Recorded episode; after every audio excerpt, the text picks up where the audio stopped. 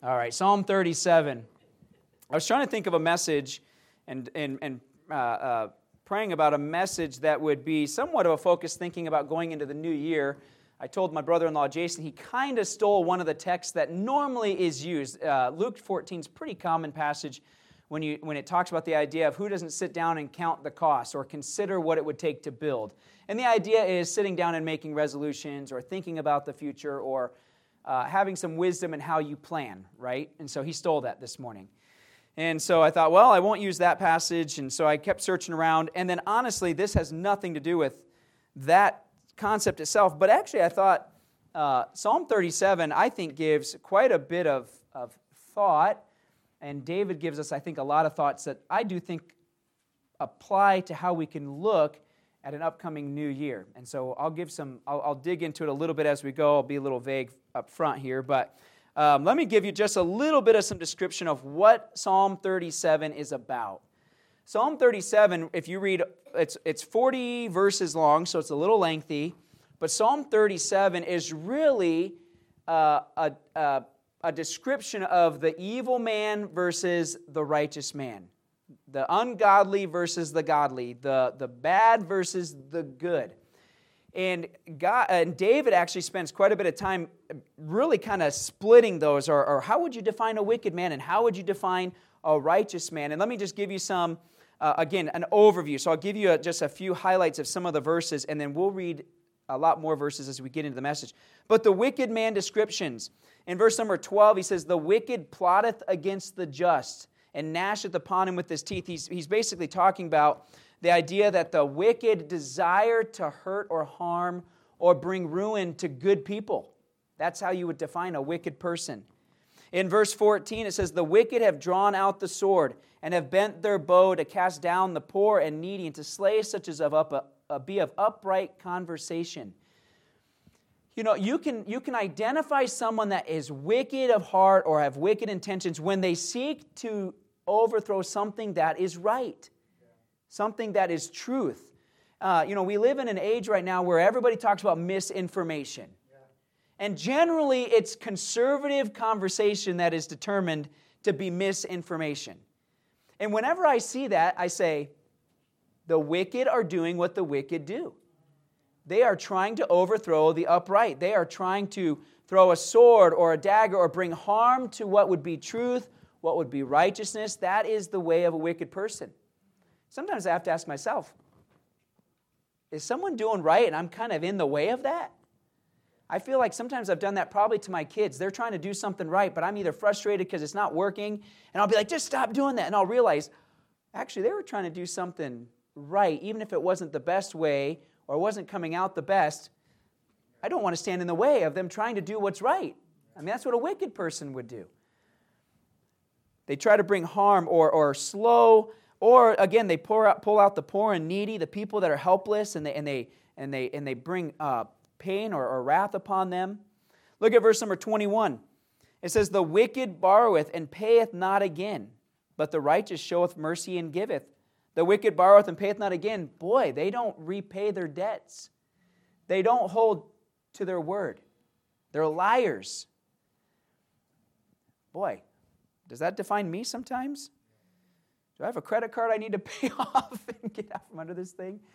It's not that simple, but the wicked are just known for taking and taking, and they don't give. They don't repay.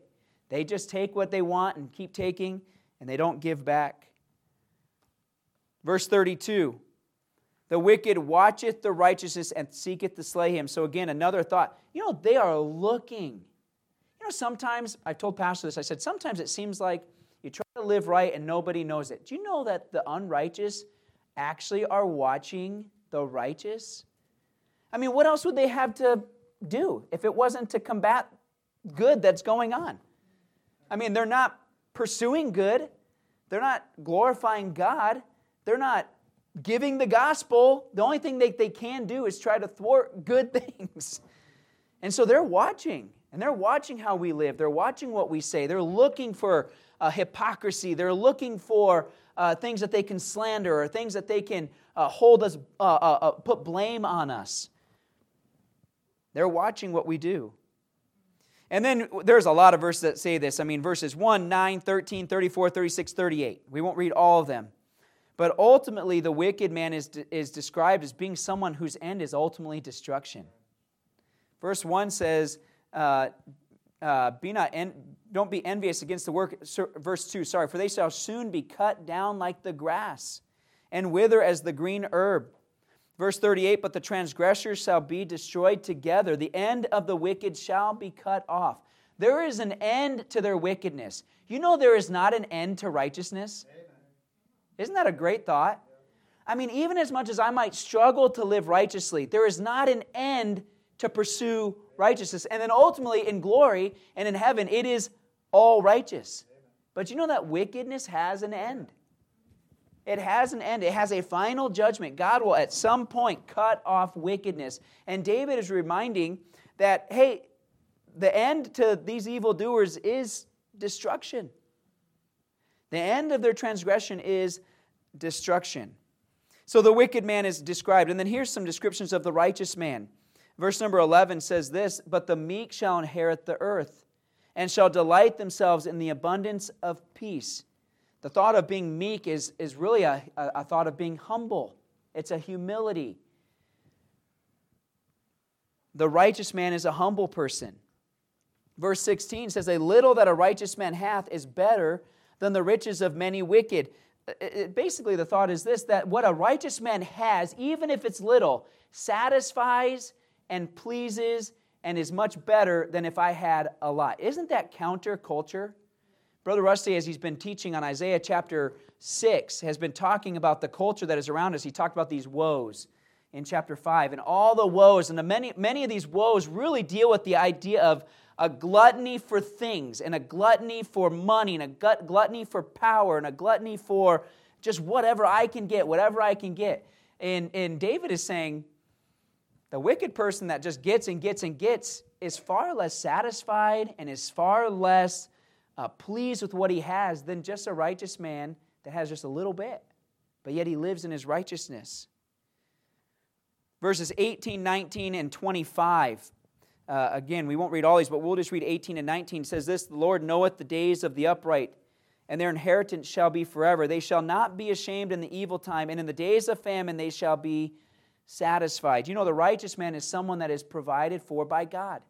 God provides for the righteous man.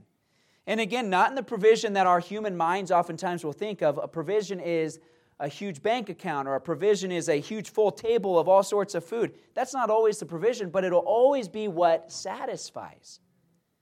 God provides what satisfies, not what uh, you know we, we're enamored by or what we are desiring. God knows what we need. And the righteous man has what he needs. Verses 30 and 31 The righteous man the mouth of the righteous speaketh wisdom, and his tongue, tongue talketh of judgment. The law of God is in his heart. None of his steps shall slide. Hey, the righteous man knows how to speak with wisdom and righteousness. You know, um, I've been doing this thing for my kids. I'm not trying to say this to flout myself or anything, but uh, the Lord just put it on my heart last year. Just every morning, I try to get up and I read the proverb of the day. And, and then in, in that proverb i try to find at least one verse and i type it out for each of the kids and i put a little saying or like a little explanation. I put it in each of their lunch boxes every day. And so every day when they go to lunch they're not all good at it. Yeah you know who you are. And uh, so they don't all read them every single day. So uh, but what it is is it's just something that I'm, I'm trying to say lord you told me to put the word of god before them and so they're at school, and I can't just say verses to them, so here's a way to give them a verse. And what I find oftentimes in Proverbs that I come to is things that have to do with the tongue. I'm like, you're going to be known for who you are by a, lot by what you say. And do people hear what you say? And, and, and, and the things that come out of your mouth, does it speak to being a righteous man or does it speak to being an unwise, foolish person? Proverbs has a lot to say about that and about the tongue. verses 39 and 40. David says, Salvation of the righteous is of the Lord. He is their strength in the time of trouble. And the Lord shall help them and deliver them. He shall deliver them from the wicked and save them because they trust in him. The righteous get deliverance and they get strength from God. And then lastly, go to verse 23 and 24. Here's the last description, and this is kind of at the, at the core uh, thought this, this evening here. Verses 23 and 24, he says this The steps of a good man are ordered by the Lord, and he delighteth in his way. Though he fall, he shall not be utterly cast down, for the Lord upholdeth him with his hand. A righteous man's steps are guided by the Lord. And so sometimes you, I, I, you know, ask yourself, okay, where am I at in the eyes of God? Am I doing wickedly or am I doing righteously? Well, a good question to ask is who's guiding my steps? If I'm ordering my own steps, most likely it's in the flesh then. And it's, it's, it's going to be a way that is my way, which Proverbs tells us there's a way that seemeth right unto a man, but the end thereof are what? The ways of death. I mean, it just leads to destruction if I try to do things my own way. David says, The steps of a good man are ordered by the Lord. If I want to be a righteous and a good man, not in my eyes and not, not even in your eyes, but in the eyes of God, then it ought to be where God is the one that's directing my steps. God is the one that is dictating the path that I am following. And so I started just thinking, well, how do I have steps of a good man? How do I have the steps of a good man? And so I'm going to highlight 10 action phrases or verbs that are used here in this passage. There might be more than 10, uh, but I pulled out 10 that I think are actions that we should say if I want my steps this next year to be ordered by the Lord, these are 10 actions I must take.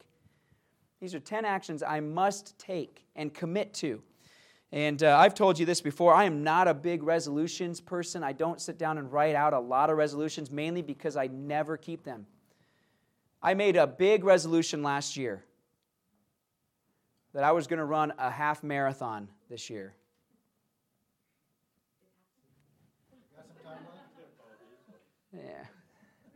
It's not going to happen. uh, the Lord kind of saw fit to that. I sprained my ankle like two and a half weeks ago, and so I haven't been able to run for a few weeks. And then I said, okay, Lord, I guess I didn't need to make my own plans. so uh, when do you want me to run that? so we'll maybe put that on the list for next year. Uh, but uh, other than that, I really didn't make, I don't make a whole lot of resolutions. But I started thinking, I was like, I don't necessarily need to make resolutions, but there's actions I can say that are biblical actions that I can say, these are things I ought to act upon.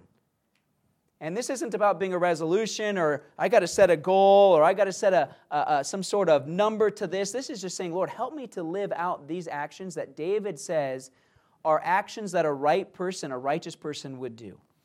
And so we're going to do a little study here of these 10 actions. This is not complicated, uh, but the thought is this that if I do these 10 actions, then I believe that God would be then ordering my steps, that I would be in a position of being a good man, that God would be ordering my steps. And that's where I want to be. In 2020, 2022, I want to be able to say, God is the one that has ordered my steps. I want God to look at me and say, there's a good man whose steps I can order.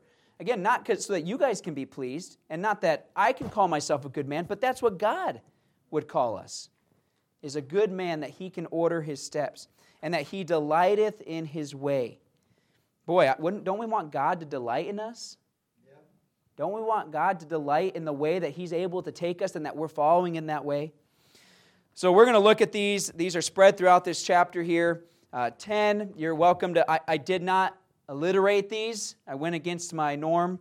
And so these are just straight out of the passage here. But number one, verse number one says this Fret not thyself because of evildoers, neither be thou envious against the workers of iniquity. The first action is just simply fret not.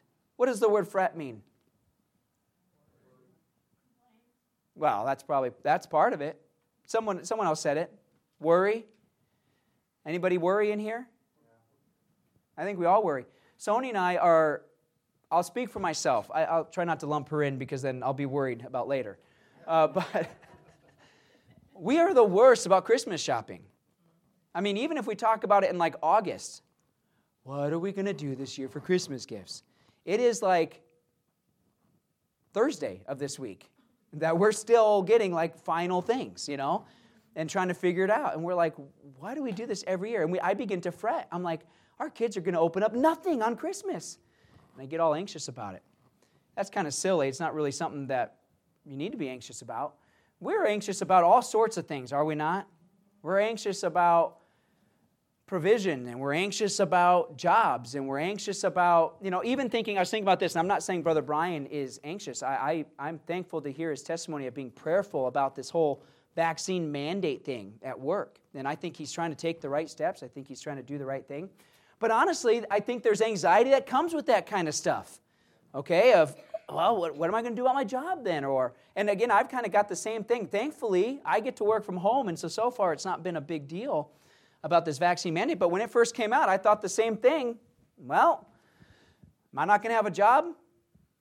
I mean, I don't know. And you, again, it, it could be all sorts of things, but we are so good at fretting. Especially in the place that we live here in America, and that we're so used to just everything being convenient and available Everybody tells us in politics that we have all these rights and entitlements to everything and that we, should, we all deserve to live a good, glamorous, prosperous, money filled life. And that if, they, if we can't get it on our own, the government will give it to us. And so we've got this mentality that's like, I should never have to worry about anything. And so when something does come up, we worry and fret. David himself here says, Fret not thyself because of evildoers, neither be thou envious. You know what David is saying, and you see this many times throughout the, the Psalms that David oftentimes observed the people around him that were doing wicked, and he got anxious, even to the point of envious or covetous, because they were seeming prosperous. And yet, what was he doing? Hiding in caves? Running from Saul? Sometimes not knowing if he had a meal? Sometimes not knowing what, what, what his life was going to, what, what risk he was going to have in his life and, and security he was going to have. And, and David's saying, hey, fret not. Stop being so worrisome and anxious, thinking about what other people have and are prospering and have this or that. Stop doing that. This next year, boy, if I want God to direct my steps, I need to avoid being anxious and worrisome. Philippians 4, 6, and 7 is a familiar verse. We know this verse says, Be careful for nothing. The word careful is the same idea of being anxious or worrisome. But in everything by prayer and supplication with thanksgiving, let your requests be made known unto God. It's amazing that we oftentimes forget the thought about thanksgiving. We say, okay, okay, I got to give everything to God in prayer and I won't be worrisome. You know, one of the best ways to not be anxious and worrisome is to be thankful. Spend some time just giving thanks for things that you're oftentimes worrying about. You know, even, you know, a health thing. And, and, you know, obviously, we don't desire to have health things, and even Pastor uh, recently and, and, and things like that. Uh, you know, I doubt he's sitting at home wanting to be thankful for COVID, but there's something within that to be thankful for. Whether it was more time to be at home, or whether it was more time to invest in a project that he wanted to do at home, or whatever it might be, there's something that, in talking to him, I know he was going to try to find something to be thankful for in that. Why? Because otherwise, you're probably just going to fret. You're just going to worry about it. What am I not getting done? What's going on at the church? Or what's going on here?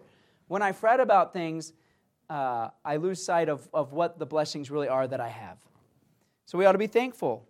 Matthew 6 25, take no thought for your life, what ye shall eat, or what ye shall drink, or what ye shall clothe yourself upon. He's saying, don't take thought for those things. Why? Because God's going to provide for them. Hebrews 13 6, so that we may boldly say, The Lord is my helper, and I will not fear what man shall do unto me. I will not fear. I will not be anxious. I will not worry what man can do unto me. No, no, no. I'm just going to say, The Lord's my helper. I'm thankful the Lord's provided what He has. I'm thankful the Lord helped me with what He has. And fret not. Hey, we want to take good steps this year. Get over some anxiety. And you don't need pills for it. And again, I, I don't, I'm not trying to downplay uh, legitimate medical needs and things like that. So I, am not trying to say that. But I do think uh, over overwhelmingly we, we run to those kind of things, unfortunately, I think it creates more anxiety. I don't think it necessarily cures anything.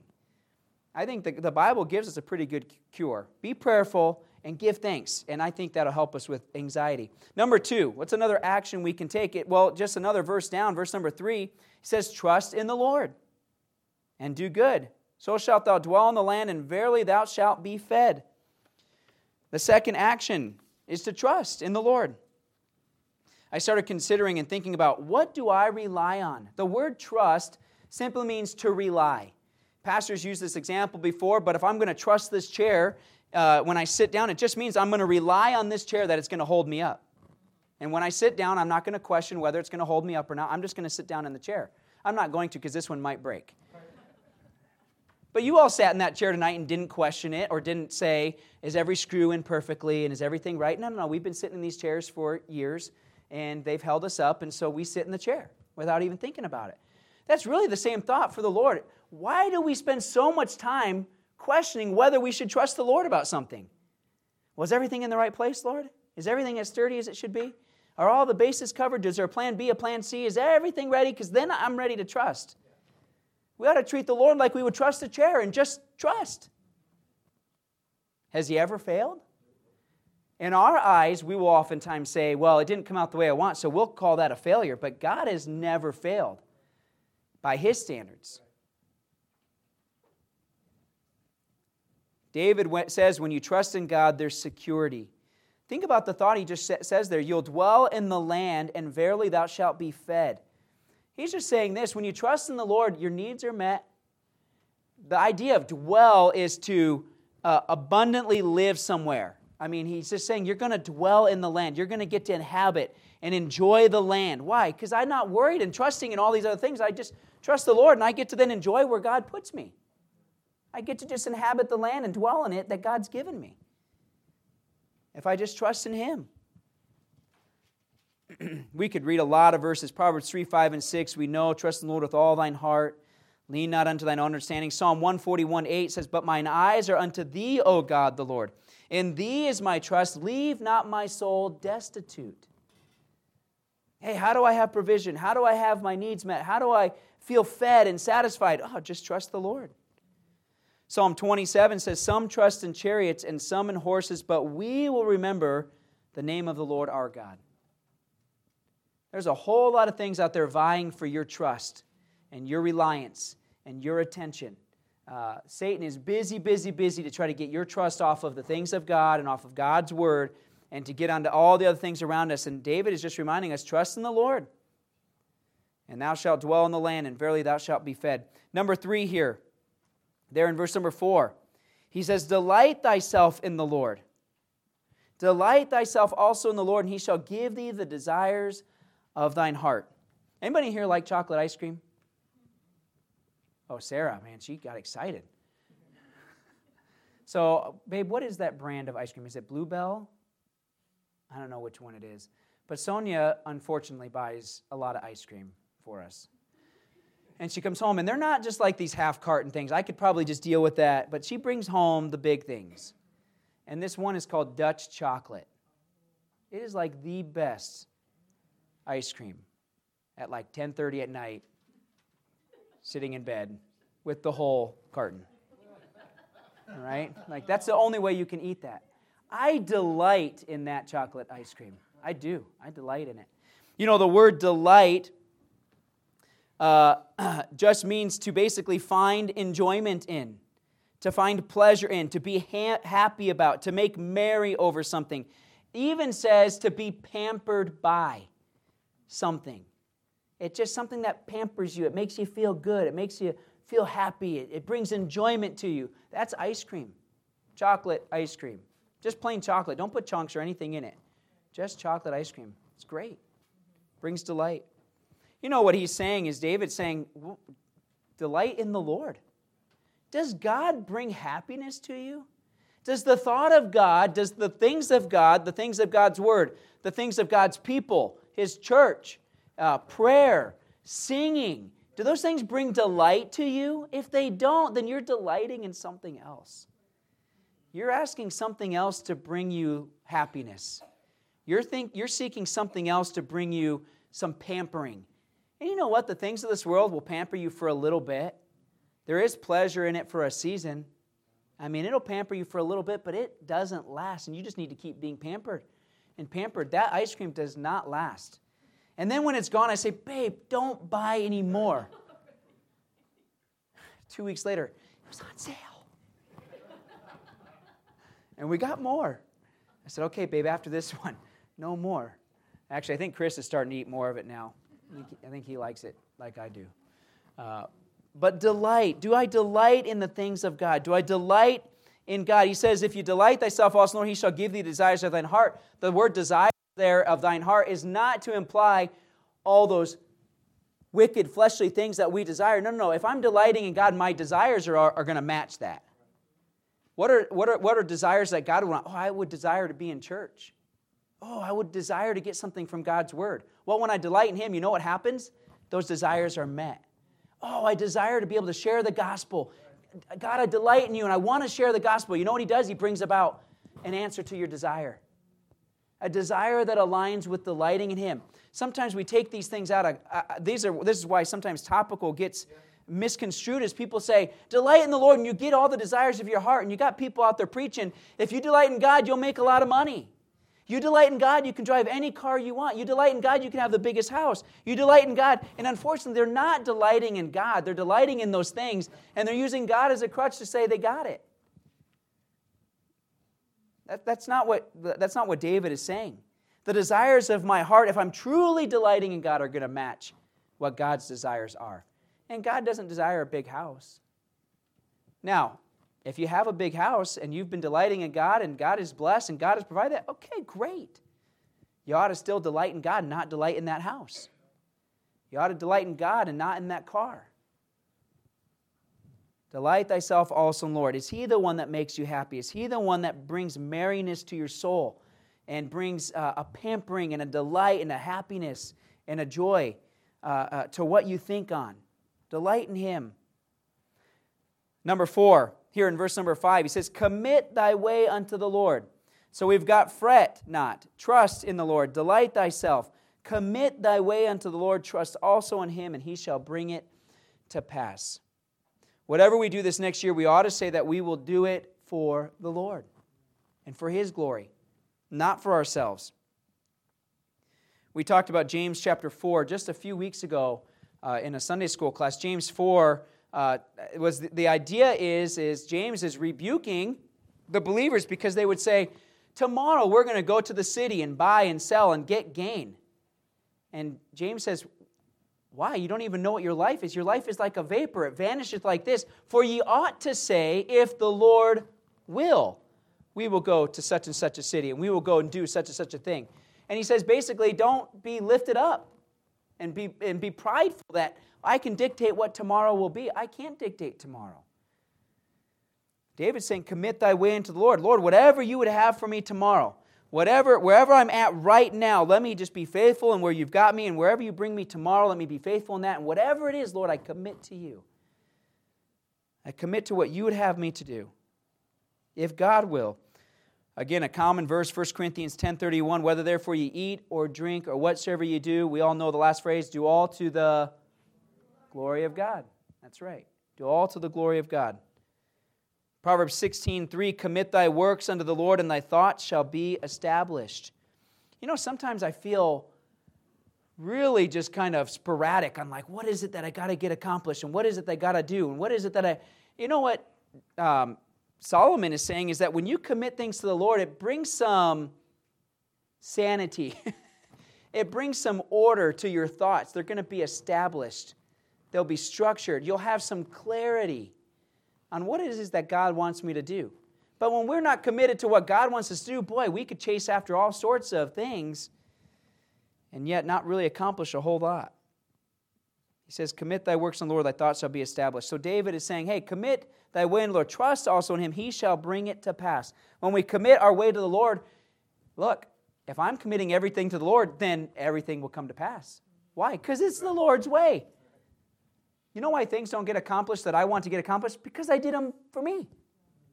Or I did them for myself. But if I'm doing something and the Lord, I'm saying, Lord, is this what you want me to do? Yes, I want you to go share the gospel with that person. Well, then when I go do what he tells me to do, you know what happened? It came to pass. Whoa, look at that. God's will was done in my life. Sometimes we're chasing God's will just simply because we're will, not willing to do God's will and what he already tells us to do. Commit thy works unto the Lord. Number five, skip up to verse number seven here. Rest in the Lord and wait patiently for him. Fret not thyself, there's fret again, because of him who prospereth in his way, because of the man who bringeth wicked devices to pass. Rest in the Lord. We live in a very restless society. Go, go, go, go, go, do, do, do, do, all the time. It is very difficult for people to rest. This is actually one thing I told Pastor Uh, I don't think pastor is a restless person. I think pastor uh, tries to balance church and his home and things like that. But I told him, I said, hey, maybe COVID for you is just a little extra rest, a time just to be still, uh, a time. Uh, the word rest uh, really has the idea of, um, of being still.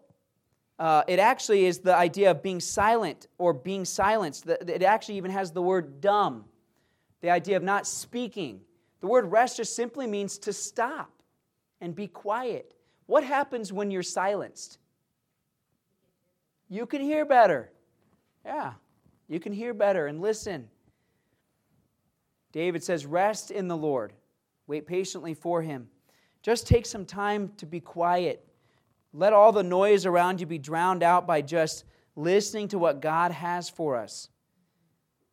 There's so many things around us, so much noise that's telling us, hey, make this decision, make this move, make this change, invest in this, put this here, do this. Um, I got a friend at work that we talk every once in a while around investing, and reach out to me and say, man, did you see that stock? If I would have just invested in that like two weeks ago, it's like up 600%. Man, I wouldn't look how much I would have made. Yeah. Man, if I would have invested, anybody in here would have invested $1,000 in Bitcoin eight years ago, you know how much money you would have right now? Not just a million, two million. You'd have like 25, 30 million dollars off of a thousand bucks.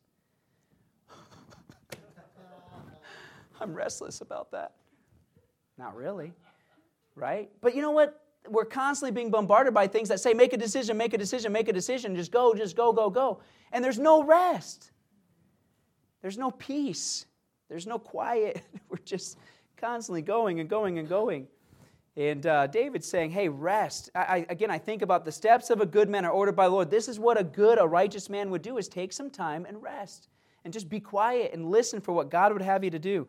Sonia and I, throughout our life, uh, and, and we're not the ones that came up with this. I think even Dave Ramsey talks about this and others who uh, teach about trying to be smart with your finances. Sonia and I have always tried to make it a point when we make a purchase, we try to give 24 to 48 hours. Even if someone tells us this deal will end tomorrow. If it's true and it ends tomorrow, then I guess I missed out. And honestly, my life is probably not any worse for it. And, and many, many times we waited and it either stayed and we got clarity to do it, or it went away and we had a peace to say, it wasn't meant to be. And really, all that that taught us was a little bit of rest a little bit of just silence, hear what, what wisdom God would impart, read from His Word. What am I hearing? What am I praying? Is, am I getting an answer? Versus just rushing into things. The wicked people just rush into decisions and rush into life. There's a, there's a, a need to rest. And I just, again, commit this year that we should say, Lord, there needs to be times where I just rest and I listen for what you have for me to do so that I can commit my way unto you, that I can follow after you, that I can trust in you deeper. And I just need to listen. Psalm 4 4 says, Stand in awe and sin not. Commune with your own heart upon your bed and be still. Be still. Matthew 11 28 says, Come unto me, all ye that labor and are heavy laden, and I will give you rest. Again, the idea of rest is not just relief, like, good, I'm relaxed. Again, it's the idea of I will give you peace. I will give you some quietness from all the noise of all your labor. Come to me and I'll make it a little quieter for you. I'll make it a little bit more clear of what needs to be done. I'll take that burden of that noise. I'll take that. My yoke is, is heavy. He can take that. And he wants to. Uh, number six, let's run through these last five. I know we're running short on time. number six here, verse number eight cease from anger and forsake wrath. Fret not thyself. The word fret is in here several times. Not thyself in any wise to do evil. Cease from anger. That's a good one for me. In the year 2022, how can I be a good man? How can God order my steps? I ought to be someone that can hold off on some anger. Pastor's been preaching about emotions in Scripture. He's been preaching about anger, righteous versus unrighteous anger. And he even he quoted this verse and the idea that anger ought to be something that is short lived on us. There's nothing, there are right times to be angry. Brother Rusty's even brought this up in Sunday school, but there are right times to be angry, and there's things that are worthy of being angry about, but it ought to be short lived. Because anger that festers turns into wrath. And wrath is like rage, it's an outpouring of emotion and action that is going to end up being wrong. And so anger ought to lead us to righteousness. It, not, it shouldn't lead us to wrath. And what David is saying is hey, cease from anger, cease from getting angry about things that are just going to get you boiled up and get you uh, furious, and then all of a sudden you lash out. That's not what a good man would do. That's not what a righteous man would do. And of course, he, he associates that with fret not thyself in any wise to do evil. Don't worry again about these evil people and the evil that they're doing. Don't fret about those things. That's what gets us all angry. I could get all into politics tonight and all sorts of things. We spend too much time talking about that. But politics, finances, hypocrisy we see around us, wickedness, all sorts of things. We could be angry every single day.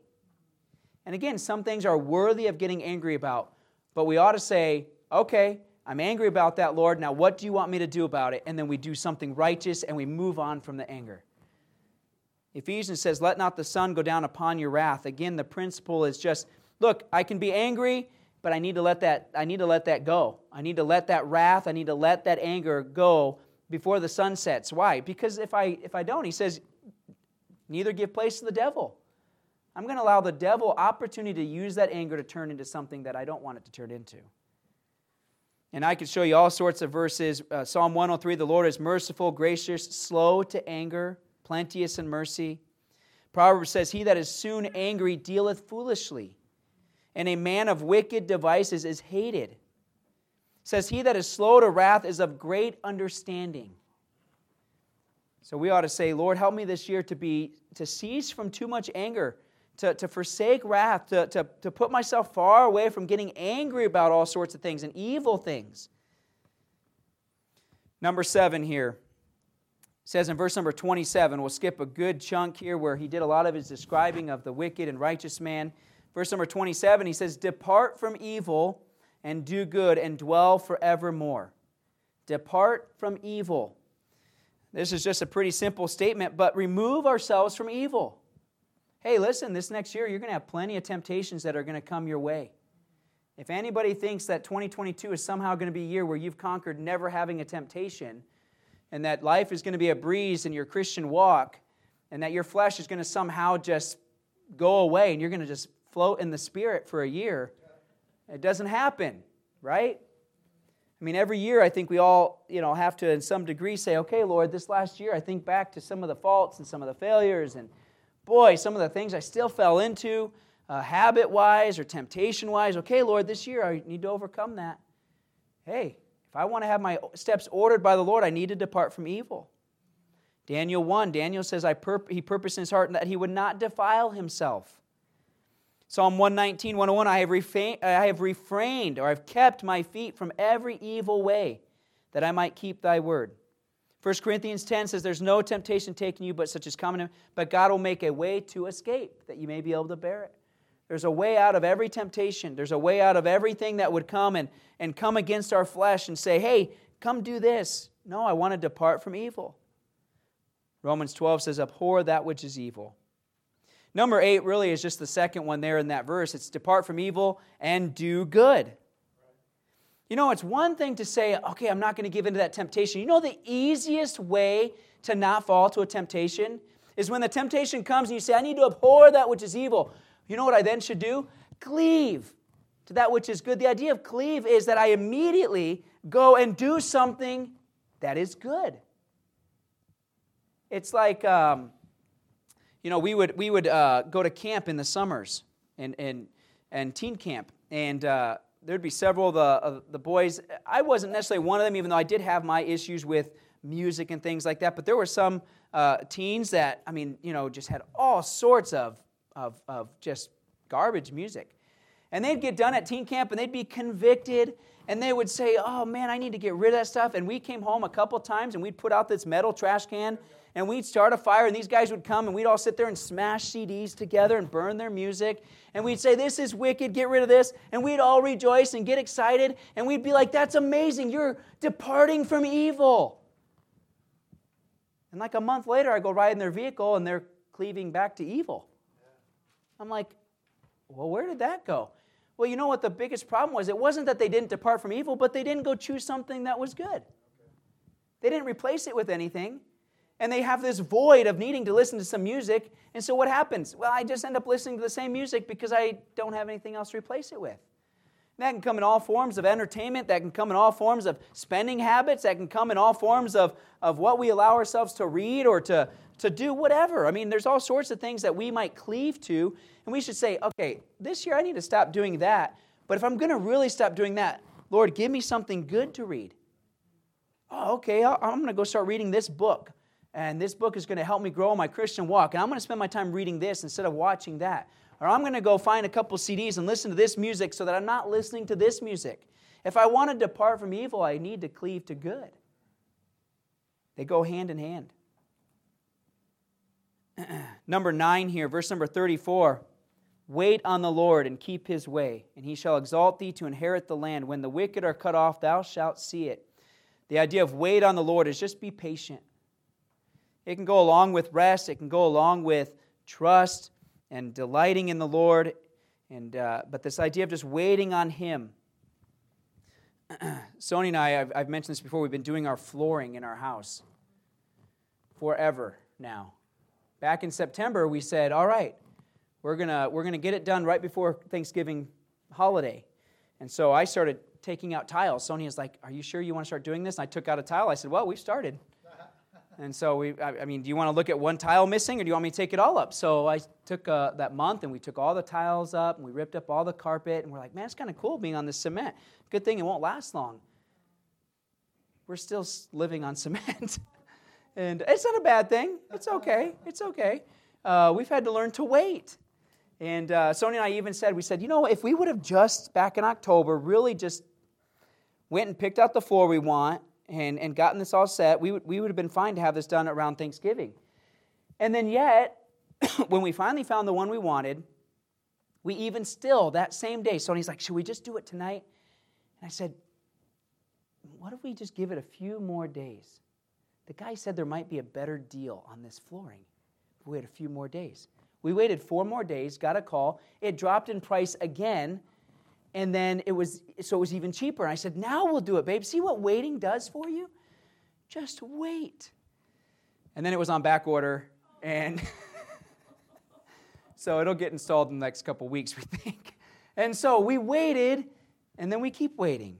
That's just a silly, honestly, a very silly, small uh, example. But the idea of wait is just don't rush into making, taking action in life. Allow God to direct. Allow God to show you what you want to do. And oftentimes, and most times, when you wait on the Lord, the outcome is much more pleasant.